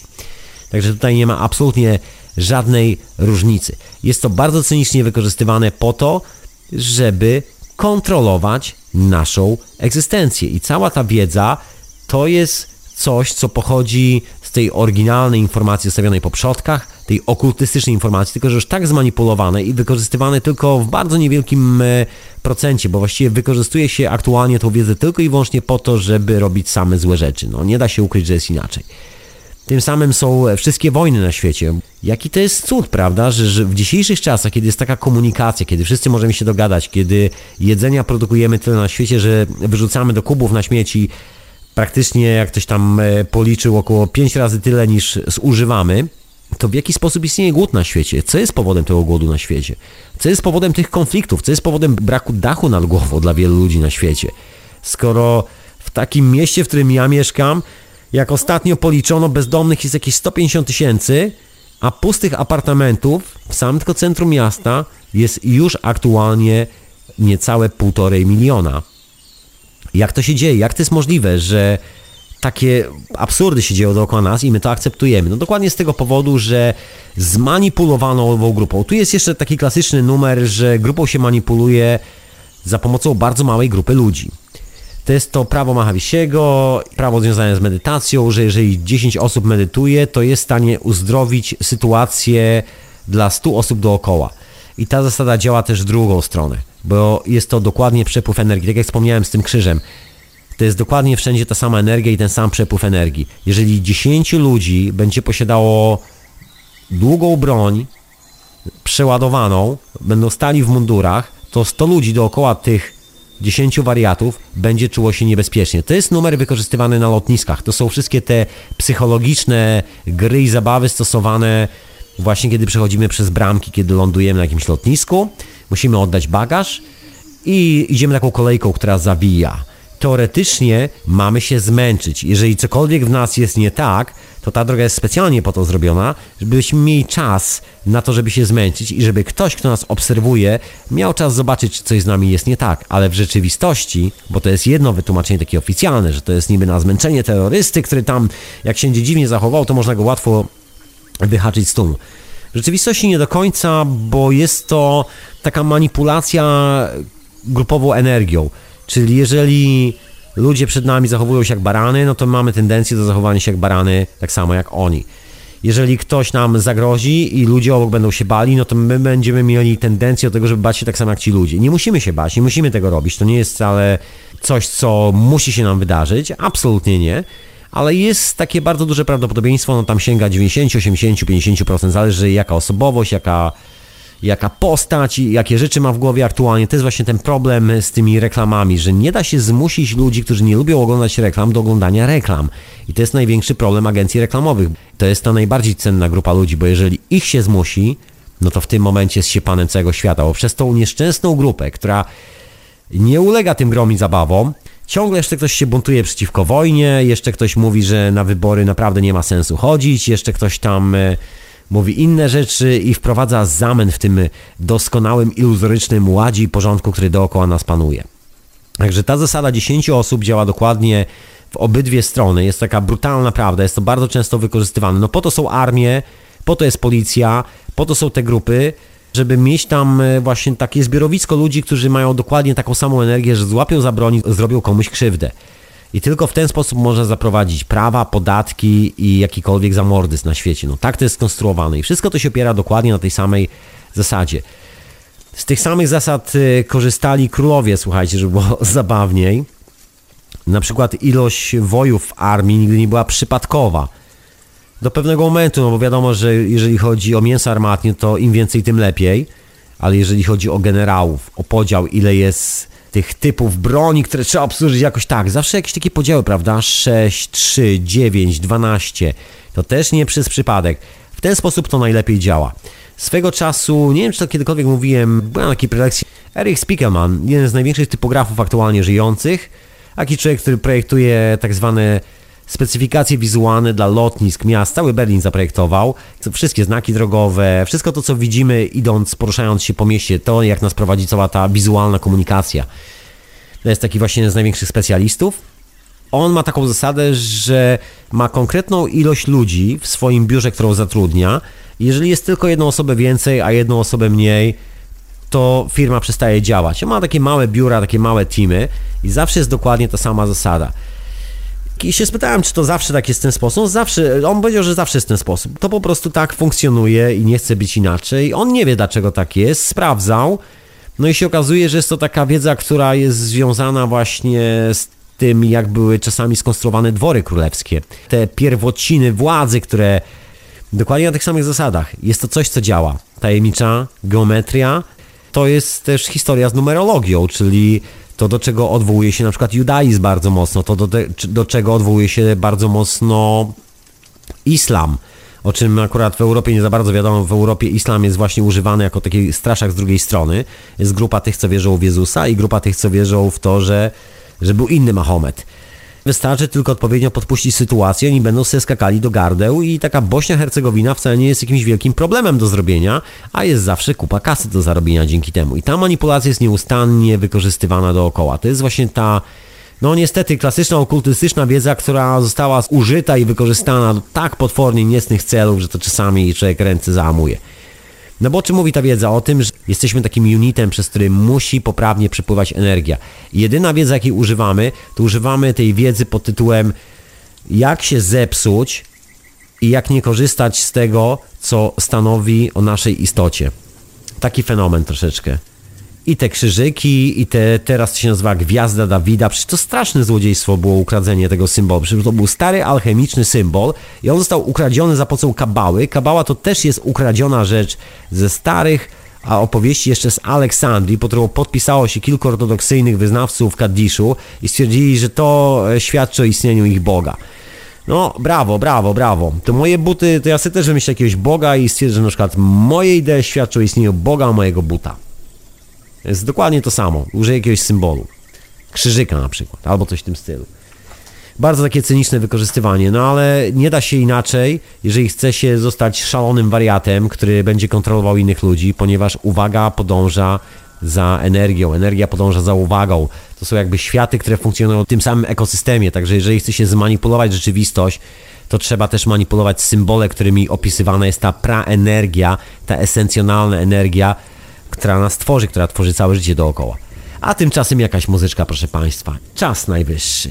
Mówiłem, że dużo muzyczki będzie, no to nadrabiam.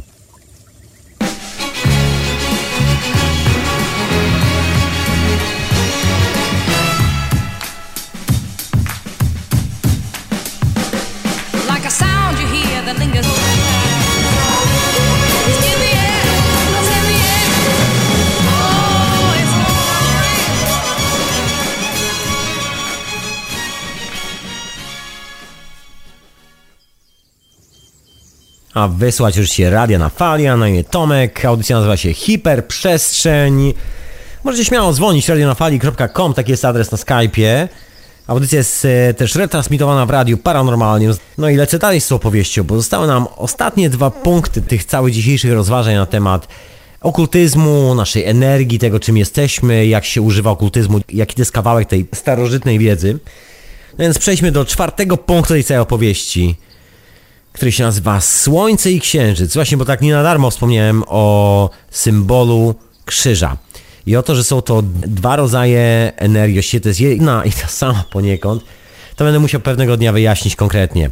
Bo wszystko jest jedną energią, ale chodzi o, ja to w skrócie mówię, vorteksy energetyczne, czyli sposób, w jaki ta energia podróżuje dookoła nas.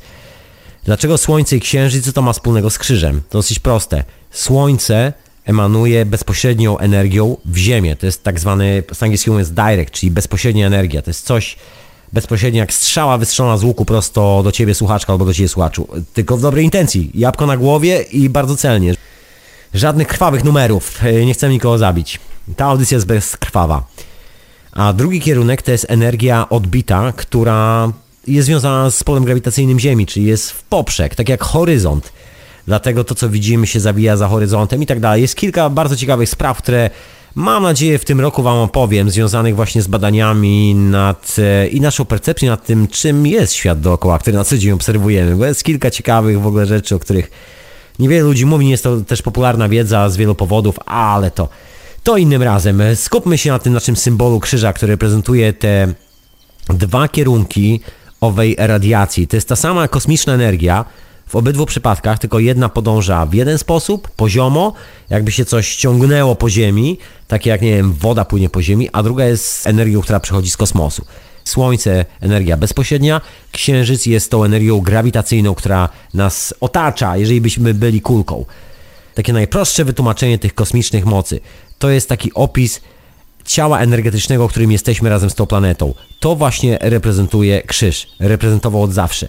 Skąd się wziął cyrkiel? Cyrkiel reprezentuje trójkąt. To jest właśnie ta nawigacja po mocach kosmosu. Żeby móc nawigować po jakimkolwiek miejscu, trzeba mieć 3 rodzaje danych. Trzeba mieć częstotliwość poziomą, pionową, tak można w skrócie powiedzieć, i trzeba mieć punkt odniesienia, też jakąś częstotliwość, dlatego cyrkiel, ponieważ jest to urządzenie, które łączy ze sobą owe dwa punkty. Przepływ mocy.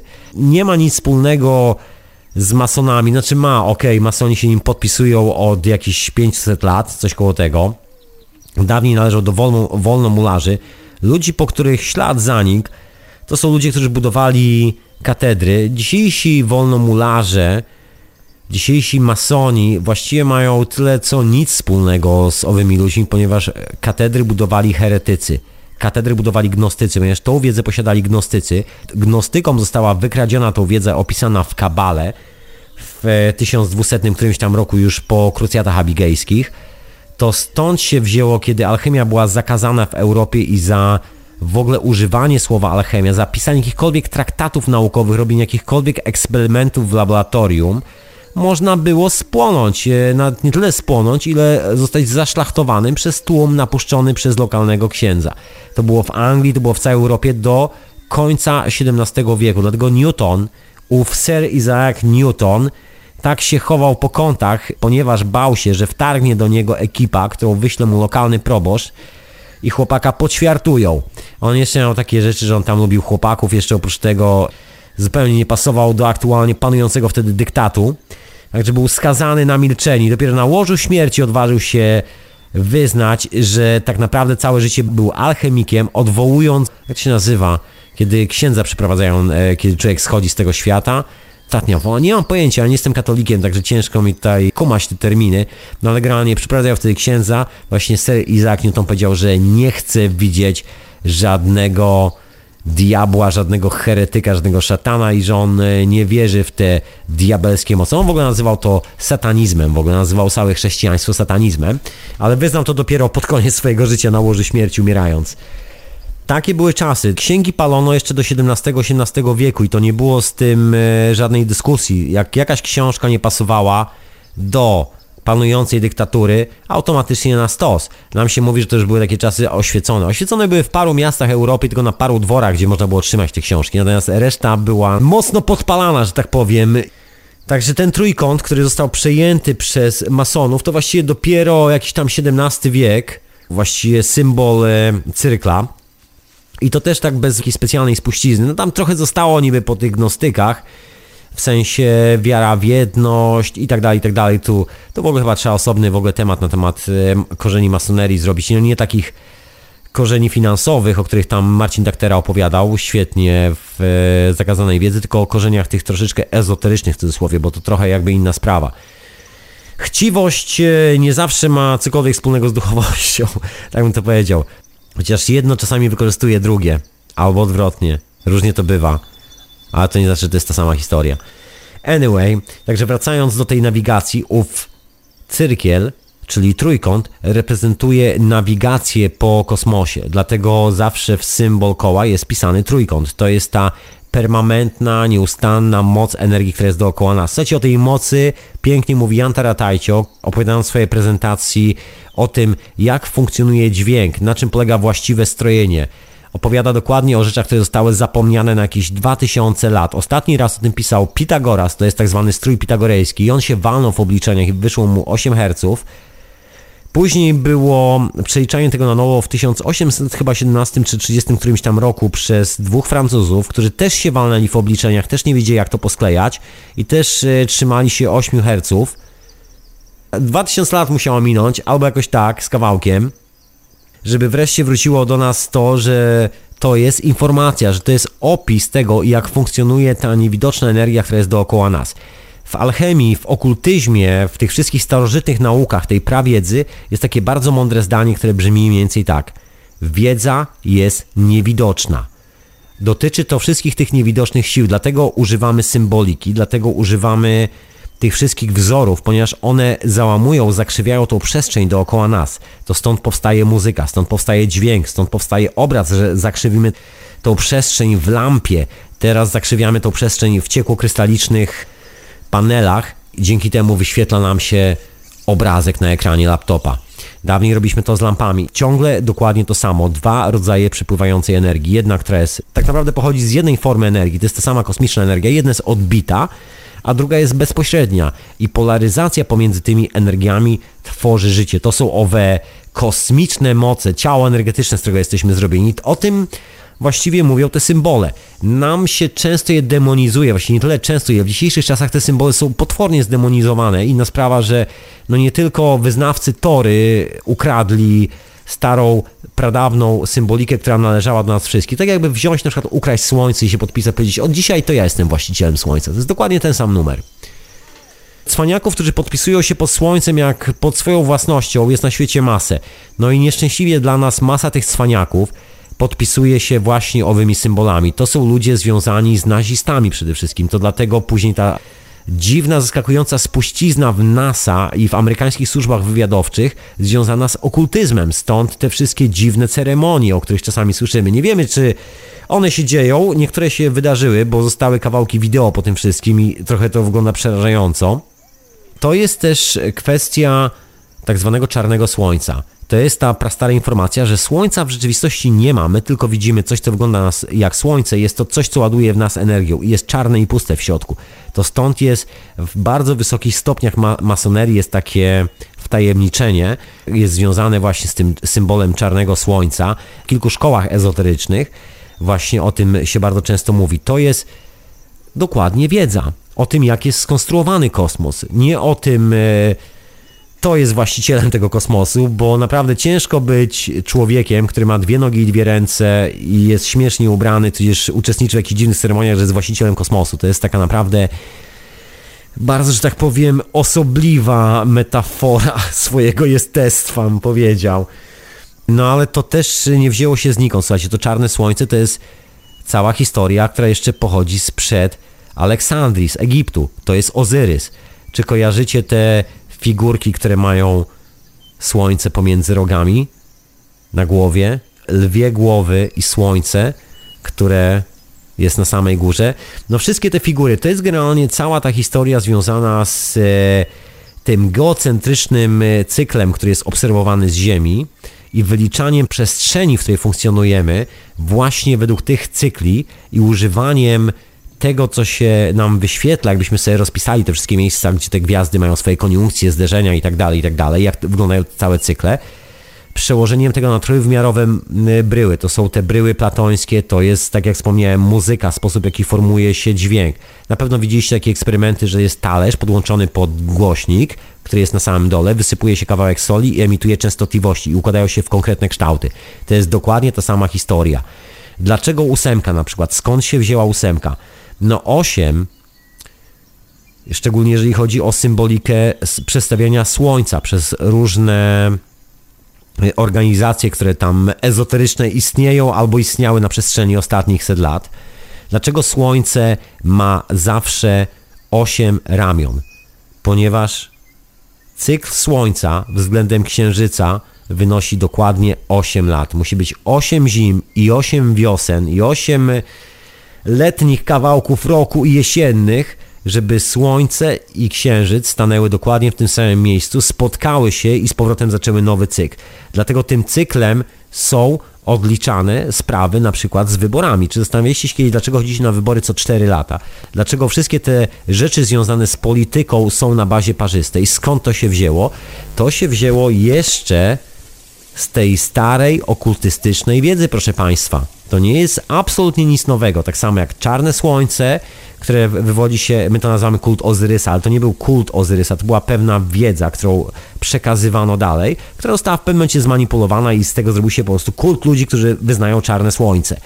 Jakby nie zdając sobie sprawy z tego, że jest to normalna informacja o tym, tak, słońce jest czarne, to co my widzimy to jest tylko pewna emanacja, pewna częstotliwość długości fali świetnej, tudzież kilku innych rezonansów, dlatego wydaje nam się, że ono świeci, dlatego widzimy światło. Tylko stąd się to bierze, to stąd jest ten przepływ mocy, stąd są katedry, dlatego były budowane w konkretnych miejscach i na konkretnych planach, dlatego były budowane według właśnie tych punktów energetycznych, gdzie są właśnie te vorteksy energetyczne, dlatego były budowane na bazie ośmiokąta bardzo często, ponieważ to jest właśnie pewien cykl księżyca i słońca dookoła, który zamyka. To jest tak jak przepływ energii. Jeżeli zrobicie wir w misce z wodą, no to generalnie i wrzucicie sobie tam korek, to ten korek, zanim wróci na to miejsce, wykonuje pewien cykl.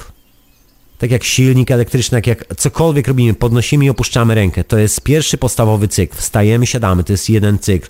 Każdy cykl musi zostać otwarty i zamknięty. To jest ta pradawna szkoła, że jeżeli rzeczy się dzieją w niedomkniętych cyklach, prawdopodobieństwo to, że coś się złego z nimi wydarzy, że się nie udadzą, jest bardzo duże. Generalnie trzeba zawsze zamykać cykle. To jest właśnie ten aspekt wiedzy używany w propagandzie, proszę Państwa. Dlatego cały ten świat kłamstwa, który nazywamy polityki, cały ten świat ekonomii, czyli współczesnego niewolnictwa, jest dokładnie oparty i wywodzi się bezpośrednio z owej okultystycznej tradycji, tylko że źle użytej. A tymczasem jakaś muzyczka, proszę Państwa.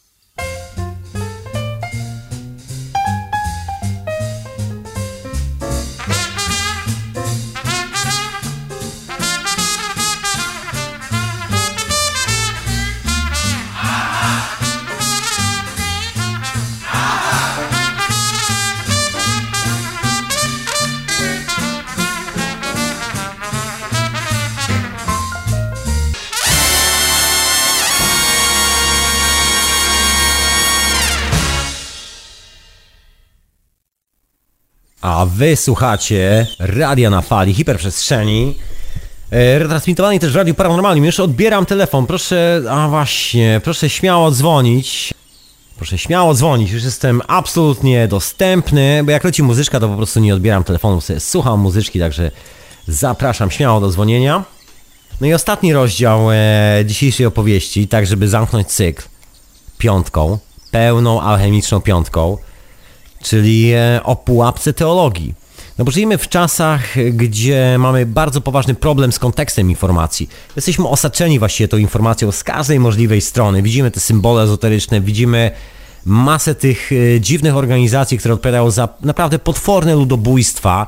I to wszędzie, począwszy od pierwszych obozów koncentracyjnych zakładanych przez belgijskich i niemieckich kolonialistów. To oni pierwsi, że tak powiem, wypruli Afrykę, jakby do gołej ziemi po prostu wyorali, mordując ludzi na masową skalę, zakładając pierwsze obozy koncentracyjne, jeszcze w czasach właśnie kolonializmu. Każdy z nich należał do jakiejś dziwnej loży, miał jakieś dziwne symbole, prawda, jakieś takie historie. Te symbole ciągle były związane, zawsze, właściwie do dzisiaj są związane z bardzo złymi ludźmi, po których no ciężko spodziewać się czegokolwiek dobrego. A to z prostego powodu. Po prostu informacja straciła swój kontekst. My już tylko identyfikujemy te symbole coraz częściej. No tak to wygląda. To jest niestety konsekwencja tego działania z tymi wszystkimi brutalnymi zachowaniami, z tymi wszystkimi ludźmi, którzy... My mówimy, że się zezwierzęcili. Ja myślę, że zwierzęta stoją o wiele wyżej na jakiejkolwiek drabinie, że jakakolwiek drabina istnieje wyżej od tych ludzi. Cokolwiek by nie myśleć, to nawet ci ludzie się po prostu upodlili. I ten problem z kontekstem spowodował, że no mamy bardzo złą opinię o tych wszystkich symbolach, że się bardzo często ich boimy. Boimy się ich użyć, boimy się z nich korzystać i jednocześnie ciągle oddajemy władzę nad naszą rzeczywistością, nad tymi symbolami, które właściwie są esencją tego przepływu energii, tym dziwnym cwaniakom. Taka historia i łapiemy się na tym, że się zaczynamy bać tych symboli. Nie należy się ich bać, to jest tylko i wyłącznie problem z kontekstem tej informacji. Ta informacja jest naprawdę uczciwa, normalna, prawdziwa, to nie jest nic złego. Złe może być tylko zachowanie ludzi, którzy operują tą informacją, nie mówiąc nam o tym, po prostu tak po cichu tam wykorzystują wszystkie te cykle. Ważne, żeby się cykl zamknął, tak jak mówię, to jest najważniejsze. Jeżeli się nie zamknie, no to wiadomo, że sprawa się nie odbyła. A dopiero jak się zamknie, no to wtedy są konsekwencje tego działania, także można wtedy oczekiwać na jakieś efekty.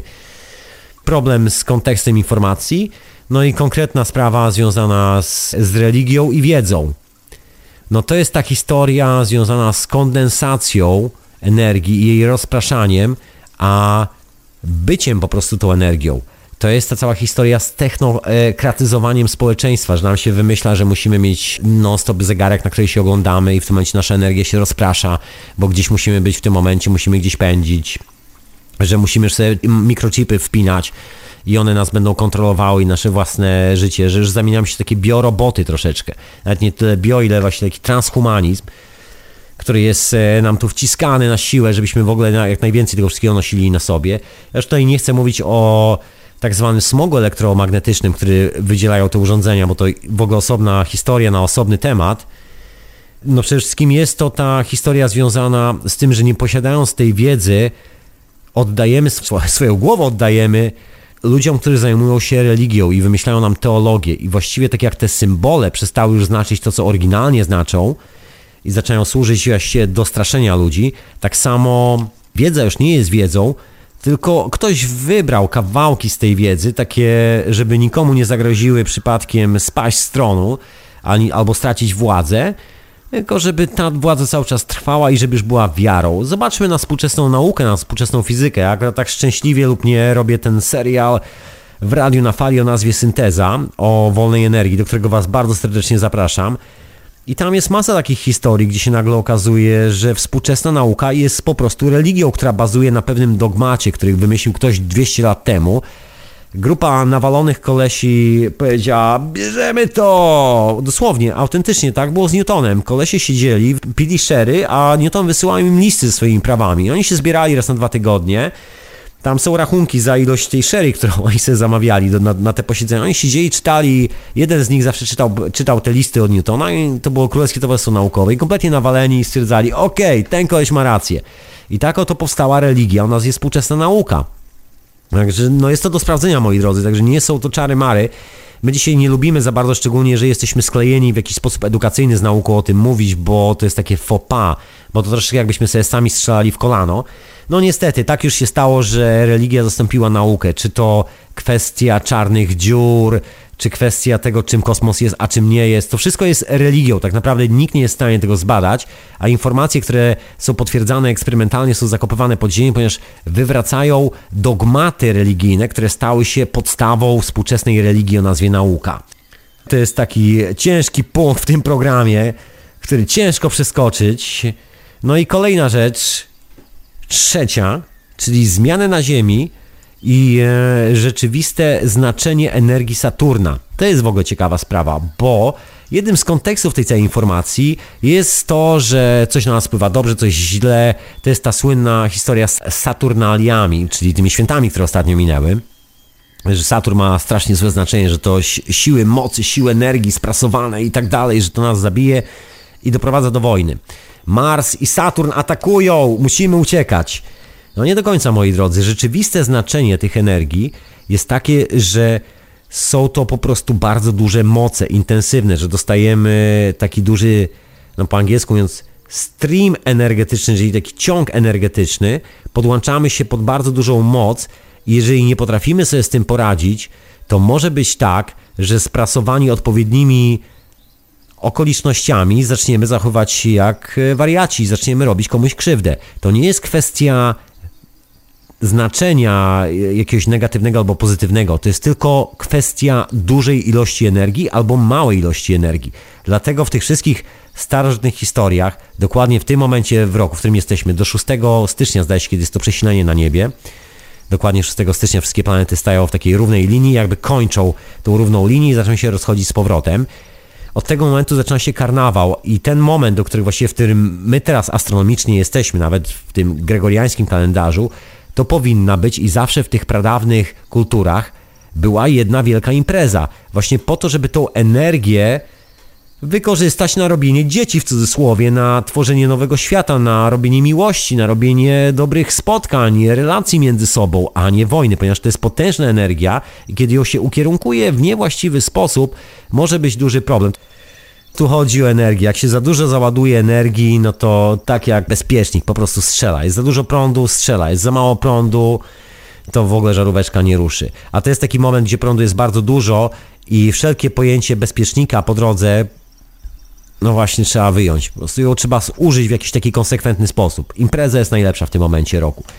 To są te pradawne obyczaje i one mają podłoże takie dosyć konkretne, bo jeżeli sprawdzicie sobie rezonansy na przykład tej planety, jak wygląda ten skok rezonansów pomiędzy różnymi porami roku, no to teraz jest taki moment, że dostajemy taką dużą dawkę energii gdzieś tam z kosmosu, tej niewidocznej. Tak jak mówiłem, wiedza jest niewidoczna, ta energia też jest niewidoczna, ale dobrze było pamiętać, że ona jest. To, że jej nie widzimy, to nie znaczy, że światła podczerwonego albo ultrafioletu nie ma. I ostatni element tej układanki, taki powrót do owego Platona i Republiki, no to jest właśnie jedno z takich ostatnich dzieł alchemicznych, można powiedzieć, gdzie jest opisana cała ta transformacja i o tym, co się dzieje z energią, kiedy podąża w jakiś zmanipulowany sposób, kiedy następuje rozdwojenie, kiedy nie ma tej jedności.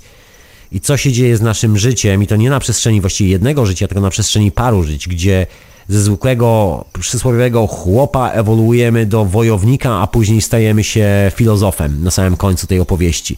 I tak reinkarnujemy z życia na życie, wprowadzając nowe to prawa, starając się stworzyć jakieś prawa, aby na końcu zrozumieć, że właściwie wszystko jest prawem kosmicznym, wszystko jest jednością i do tego się to sprowadza. Cała ta historia z okultyzmem. Nieszczęśliwie tak jest wykorzystywany w tych dzisiejszych czasach, że służy tylko i wyłącznie do propagandy i do manipulacji ludźmi.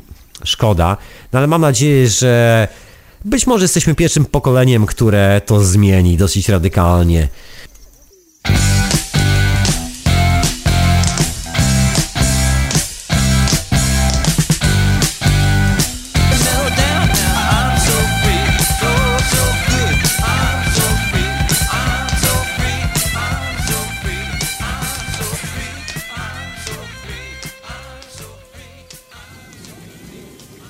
Oh yeah, I'm so free. A wysłuchacie Hiperprzestrzeni w Radiu na Fali, która jest też transmitowana w Radiu Paranormalium.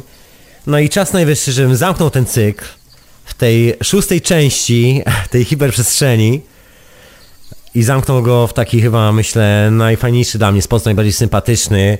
Jeszcze raz wam podziękować wszystkim serdecznie za to, że spędziliście z tą audycją tyle czasu, że kolejny rok mija. Audycja ciągle funkcjonuje, także dziękuję wszystkim z was słuchającym Hiperprzestrzeni przez ostatni rok i pozdrawiam oczywiście bardzo serdecznie i szalenie miło przywitać wszystkich tych, którzy się pojawili w tym roku i zaczęli słuchać w tym roku Hiperprzestrzeni, odkryli coś sympatycznego, miłego dla siebie jako formę spędzania czasu i myślę ciekawe opowieści, mam nadzieję.